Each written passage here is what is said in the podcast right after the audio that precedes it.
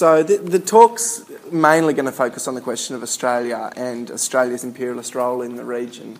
And at the end, you know, have a look at the way that the detention regime actually fits into that. And if we've got time, can go into some of the specifics around what's happening currently in PNG and what's happening currently in Nauru. But maybe that, maybe you know, in terms of time constraints, it might be better to actually leave some of that to the to the discussion and fill it out in the discussion. Uh, but to start with imperialism and the Marxist theory of imperialism, um, it's really, you know, it's really with Lenin and the Bolsheviks that you get the development of a fully fledged, um, you know, Marxist theory of imperialism. Lenin publishes a pamphlet, Imperialism, the Highest Stage of Capitalism, basically, at, you know, during the First World War, um, you know, as the, you know, as the war is breaking out, um, you know, in, in Europe or the, or, or the barbarity of the war is, is becoming clear. To clarify the relationship between imperialism in the war and capitalist development and, and to root the, you know, the war in, in the process of capitalist development. And I'm really at the, you know, at the base of the theory is you know, Marx's theory about capitalist development, which says that through the process of, you know, as, as, as, as the economy is industrialised and as capitalism starts to, you know, flourish, there is always a tendency towards the concentration and the centralisation of capital.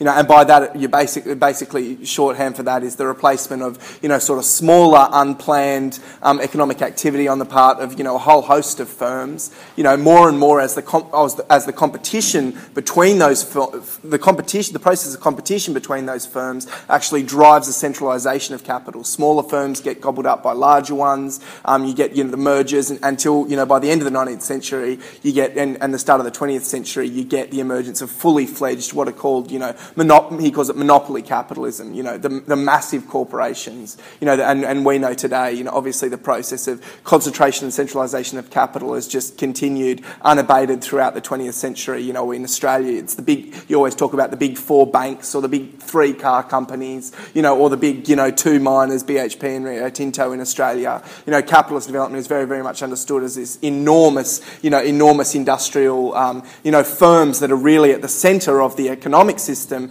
and they become at the centre of the political system. And the reason why is because in order to actually undertake that scale of economic activity that's required as these firms grow, it's no longer okay that you just can rely on being able to buy what you need to get production done and then sell it, you know, wherever the market might come up. Those things actually need to be planned and those things need to be fought for. If you're going to go into, you know, say for, for instance, a massive, you know, venture off the northwest shelf, of Australia mining for LNG, for example, or drilling for LNG, it's not, you can't just do that tomorrow, go and mine for LNG. You need to raise enormous amounts of capital. You need to be absolutely sure that you've got the security of the territory. You need to be absolutely sure that you've got the markets, you know, to sell it to and those contracts contracts are planned years and years in advance, negotiated years and years in advance. The state is central to actually organising all of those projects. You think of any major industrial project that's undertaken, the state and the state agencies are absolutely central to the planning and the execution,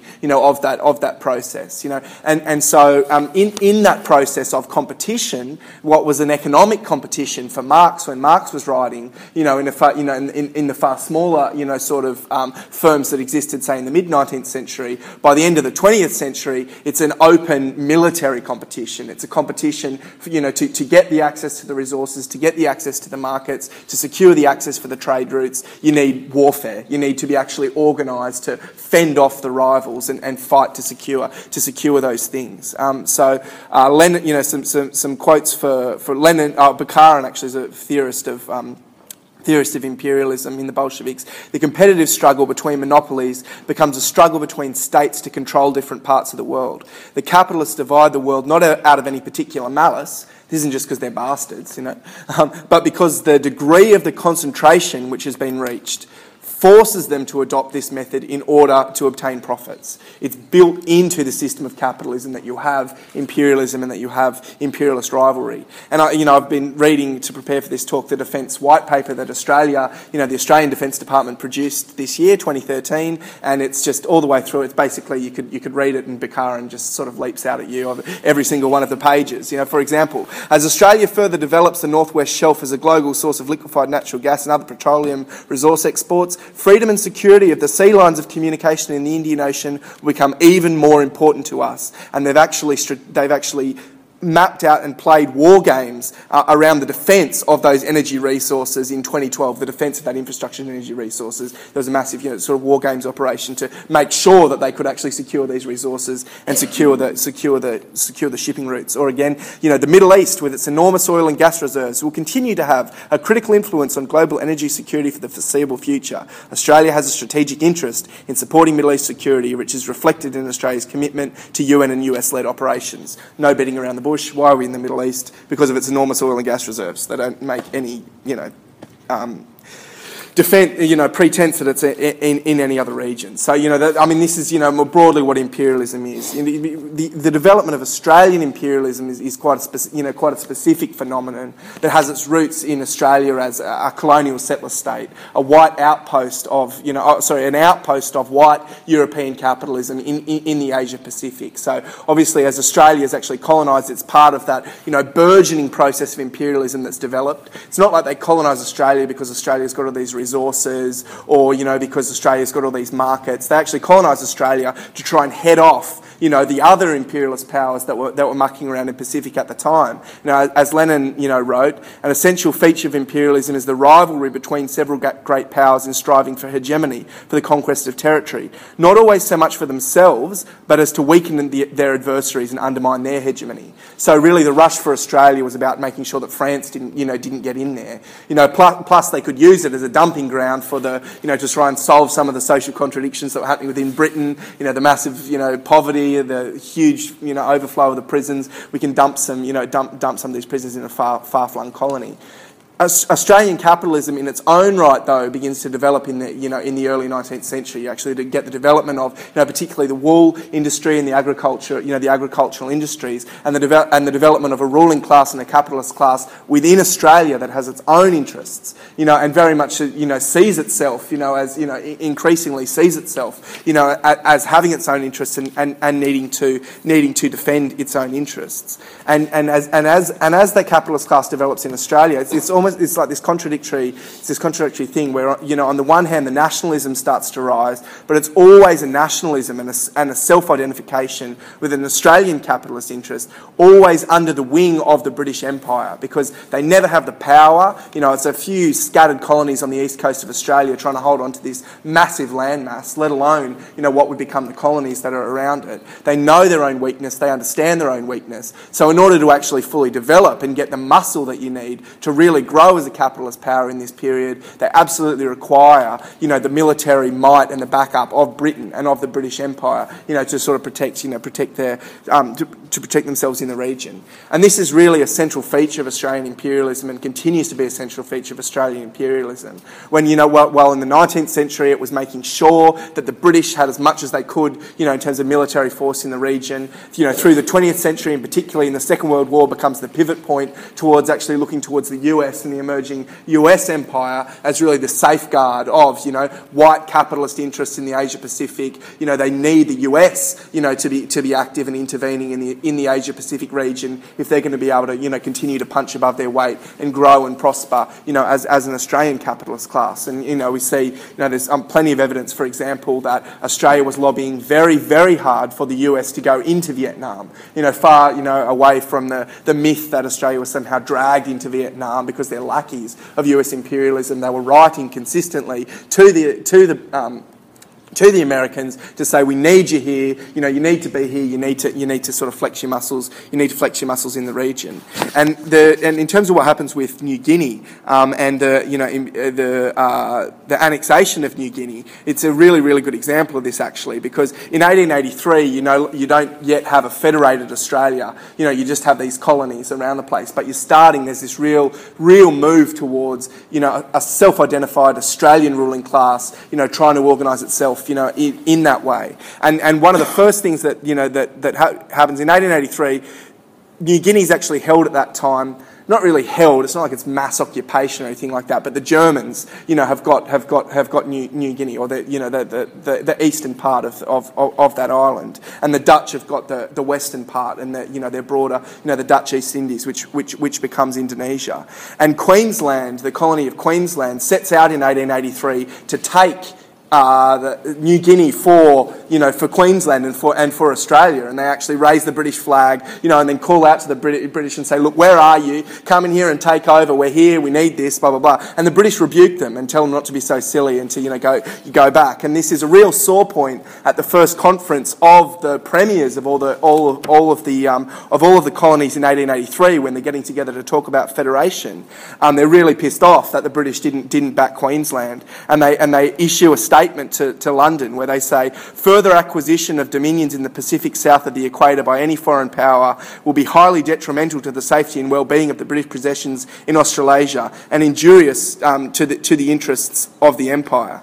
Um, Henry Parkes, you know, who's the founding father of Australia, um, says in, in, in 1891, I have no doubt whatever in my mind, if Australia could have spoken with one voice in 1883, New Guinea would have belonged to Australia, and Australia ought to be the mistress of the southern seas. The trade, the commerce of these groups of rich islands ought to, be, ought to centre in our ports, and with these advantages we ought to hold mastery of the hemisphere. That is our destiny, and it will come.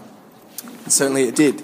Um, you know, and, uh, but they did manage through this pressure to get Britain to uh, annex the southern part of, of New Guinea. And, and, and in 1904, when Australia is federated, it's handed to Australia as a, as a colony to be, you know, to be ruled, or a territory, they called it, to be ruled, you know, to be ruled from, from Canberra, um, you know, as Canberra was being established. In the same period, Fiji, Vanuatu, Samoa, and the Cook Islands are also seized, you know, by, by the British. Um, in every one of those instances, it's, it's in, in, res- in, response to, in response to Australian pressure.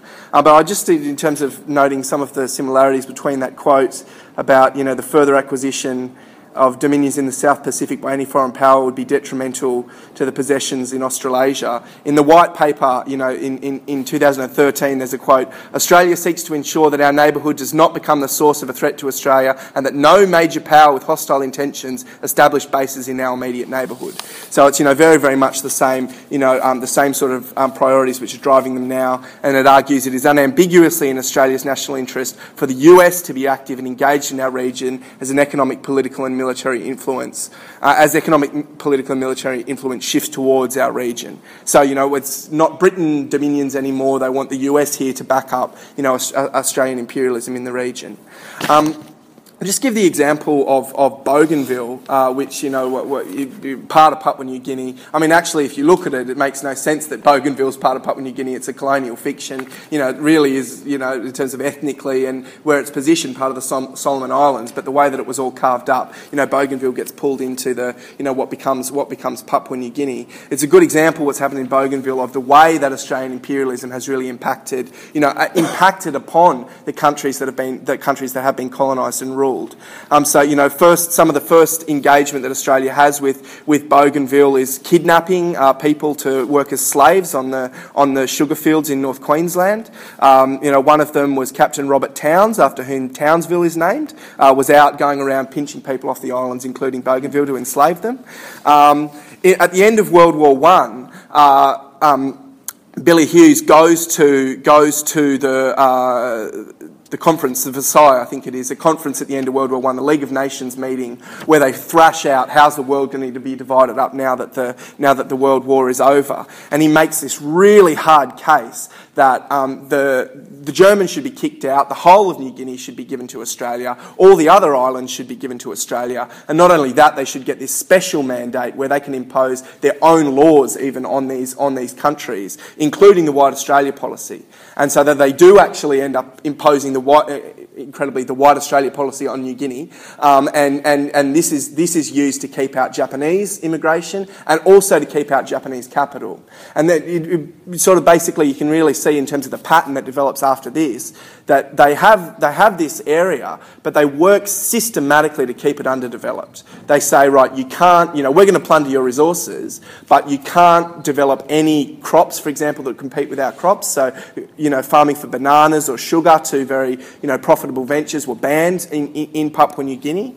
Um, and they certainly didn't develop any of the social services, even they had like this Australian colonial authority. On Bougainville, the first school was set up by the colonial authority in 1861, and even then that was only for the Australians that were in Bougainville and their children. You know, so it's this, you know, keeping, keeping people in, in dire poverty and refusing the development. But the, the change that comes in the 1960s, as well as the importance of Australian mining and the rise of the Australian mining industry, and there's copper deposits that are in Bougainville that that they knew about from the 20s, but they only really moved to develop in the, um, in, in, in the 1960s. And you can really see the barbarity of the imperialism that, that, that, that develops through, through, this, through this period. So mining from then on becomes this sort of central way that Australian imperialism says PNG is allowed to develop through mining. It's going to be our companies that dig up the resources. You know, in the, in the resource boom that's happened in the last 10 years, you've actually had about 6% growth of GDP in, in PNG, you know, um, through the mining boom, essentially, similar to the mining boom that's, that's happened in Australia.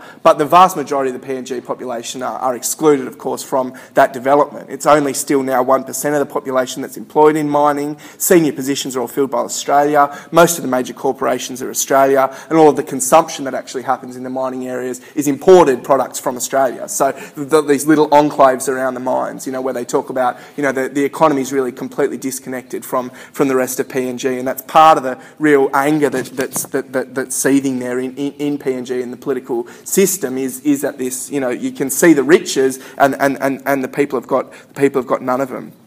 I mean, long story thought in, in, terms of what happens in PNG is there's actually an uprising by the local people, not only against the mine, but calling for independence. And you can really see, you know, in the process what Australia does in this period, the, centra- the centrality of maintaining, yes, their ability to rip the resources out, but also they're absolutely shit scared of PNG fragmenting into all these, you know, secessionist sort of states across, you know, all the islands. I mean, as we see, you know, hundreds of languages in PNG, they've all been lumped in this thing called PNG, this colonial creation. You know, Australia is absolutely, you know, with an iron fist says you will not be able to secede, Bougainville will not be able to secede, will put down the independence movement. You know, while Australia still has PNG as a formal colony, they do that by occupying the island Australian officers oversee, you know, PNG military to actually brutally put down the secessionist uprisings. Then when PNG is given formal independence in 1975, it's the indirect sort of rule. You know, they give about $250 million to wage the war on the independence movement in Bougainville through the, through the 80s and 90s, comes from the Australian government. Um, we've spoken far too much about all of that, but, but I, I mean, I think what, what you can sort of see, what you can sort of see now. So I mean, it gives you some indication of the horrible, na- you know, the neighbour from hell or whatever the meeting's called. You know, the way that it's it's Australia's strategic and economic interests that dominate. You know, and, and, and the region suffers as a result of it. But what you do see from and, and there's a, a I suppose the anti colonial wave that sort of sweeps the world in the 60s and the 70s means that Australia has to give up formal, you know, colonial uh, relations. It's no longer a formal colony in 1975, it goes back to PNG.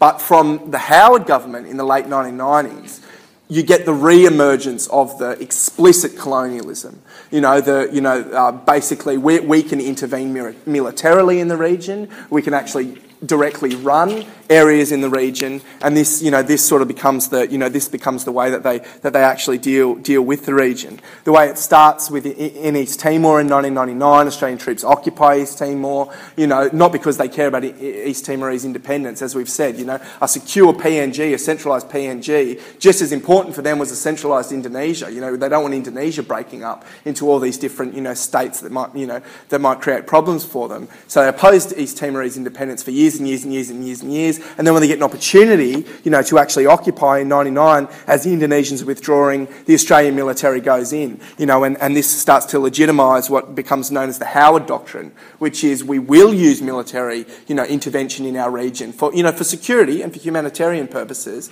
and then more and more explicitly, you know, for our, for our own interests. When they, they actually occupy the Solomon Islands in 2003, um, you know, with troops going to the Solomon Islands, ostensibly because of the, you know, social breakdown. And I mean, it is true, you know, the Asian crisis in 1997, the imposition of neoliberalism through the period did lead to large amounts of social unrest and a real breakdown in people's living standards. But, Australia, you know, Australia is responsible for that, you know, in terms of imposing the neoliberal policies, you know, sort of on, on the region, and as we've seen, keep, keeping people poor. But their response to it is to, yeah, occupy the Solomon Islands, and, and, they, and they really, you know, through this period start to di- directly di- dictate terms.